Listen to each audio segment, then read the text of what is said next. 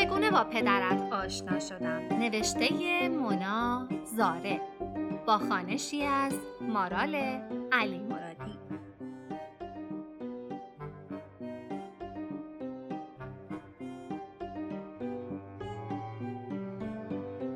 قسمت سی و ششم. نامه شماره سی و شش وفور تا به حال یک تجمع بالاتر از چهل مرد را از نزدیک دیده ای؟ یک حس و حال خاصی میانشان پر می‌کشد که ممکن است هر لحظه یک آسی برای هم از جیبشان در بیاورند و تقدیم به پاچه های یکدیگر کنند و سرعت و شدت این نقل و انتقالات آنقدر زیاد است که با چشم غیر مسلح دیده نمی شود.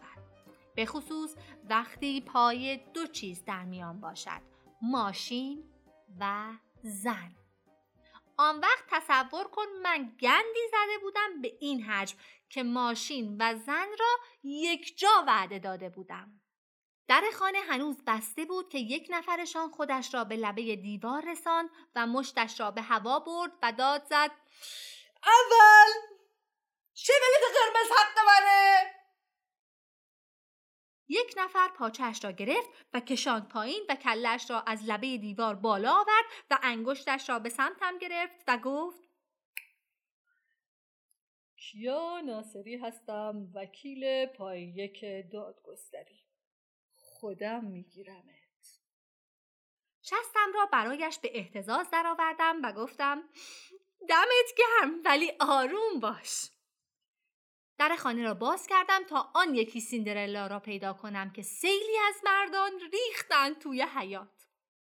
بابا به لبه پنجره آمد و فریاد زد آقایون به صف شیدت داخل از بین جمعیت یکی نعره زد آه ما فقط خودت می‌خوام نشه ولت قرمزت همه چیز زیر سر جادوی سیبیل قباد بالای پله ها ایستادم و داد زدم دوستان رایت کنید اولویت با اونایی که شناسنامه دارن. صدای هو کردنی بلند شد و بابا که کاغذ لوله شده جلوی دهانش گرفته بود تا صدایش بپیچد از بالای پنجره گفت آقایون توجه کنید. آقایون توجه کنید. انتخاب سخت شده. حجم شما زیاده ماشالله ولی ما الان یه داماد رزرو داریم. بابا امیر را از یقش گرفت و به بیرون پنجره کشید تا نشان بقیه بدهد و ادامه داد. ایناهاش وقت هم نیست. تا قبل از ظهر ایشالله می‌خوایم دخترمون رو بدیم بره. با دستم به بابا اشاره دادم طبق معمول جوگیر نشود و در حفظ سمتش به عنوان پدری غیرتی باقی بماند. چون پدر بزرگت فقط عاشق یک چیز بود و هست. بازی و مسابقه. حالا چه سر بستنی بازی کند چه سر من برایش فرقی نداشت. فقط هیجان بازی را خریدار بود. از پله ها بالا رفتم و به داخل خانه دویدم. مامان در حالی که با یک دستش برنج میگذاشت در دهان توتی روی شانهش و با شانه دیگرش تلفن را چسبانده بود به گوشش یقم را کشید داخل خانه و در را بست.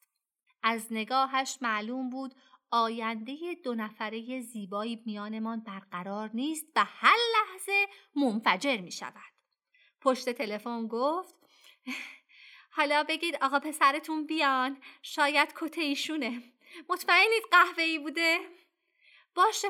پس بیان تا قبل از ظهر چون با این وضع تا قبل از غروب پاتختیشه.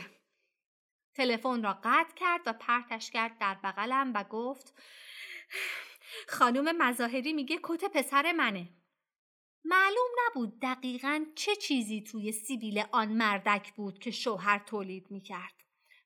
بابا همچنان لولهش را جلوی دهانش گرفته بود و از خاطرات شمال رفتنش با شولت قرمزش برای ملت می‌گفت. امیر هم پایین پنجره نشسته بود و لباس بابا را می‌کشید و قر می‌زد. اول از همه به او قول ماشین را داده بودیم که لوله را از دست بابا گرفتم و داد زدم. آقایون اینجا کسی بین جمعیت هست که دنبال تیکه کت پاره شدهش اومده باشه؟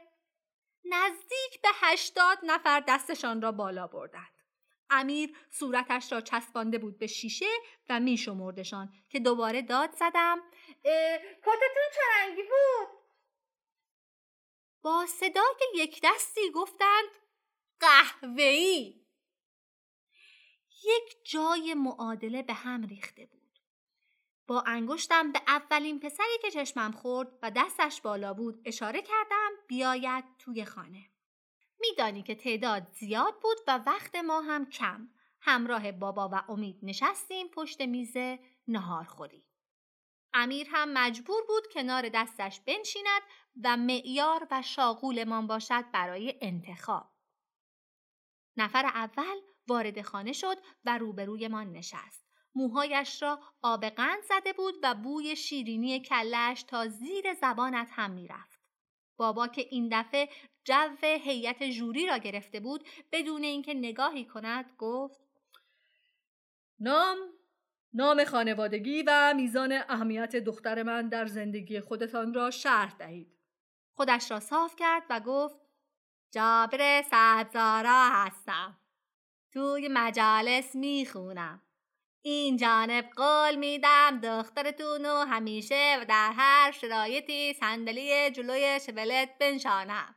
امید از روی صندلی خیز برداشت تا بکوبد توی دهانش که لباسش را گرفتم و گفتم تیکه کت شما کجا جر خورد؟ سرش را بالا آورد و با یک ناز و غمزه عمیقی گفت هر جاش ما بگی هر جاش ما بخوای امید با زانو رفت روی میز که بابا کوبان پس کلش و اشاره کرد سر جایش بنشیند. با سرم جواب منفی دادم تا برود بیرون.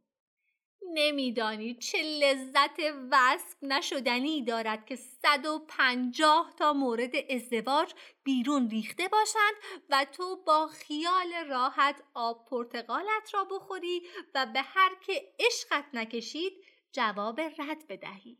چون تازه بدون یکی می شدند صد و چهل و نه نفر. از شدت لذت وفور نعمت یک آبی زیر پوستت می رود که تا آخر عمر خشک نمی شوی. مامان از پنجره بیرون را نگاه کرد و گفت نفر بعدی پسری با عینکی گرد روی صورتش و چند روزنامه در دستش روبرویمان نشست و گفت سلام می‌کنم خدمت هیئت جوری بنده در تاریخ هفته شهریور از منزل خارج شده و اما در یکی از کوچه پس کوچه های تهران لختم کردند و جیب و کتمو زدند. بابا سرش را بالا آورد و گفت به ما میاد شما رو لخت کنیم بعدش اطلاعیه بدیم بیا بپوشونیمت. برو بیرون جانم. خوشم میآمد بابا را چنان جوی گرفته بود که اگر من دیگر شوهر نمی‌خواستم اما بابا مرد کنار کشیدن نبود. پسر هنوز از جایش بلند نشده بود که یک نفر دیگر وارد خانه شد و از روی صندلی بلندش کرد و روی صندلی نشست. کلاهی چهارخانه روی سرش بود و سایه‌ای تا روی بینیش انداخته بود.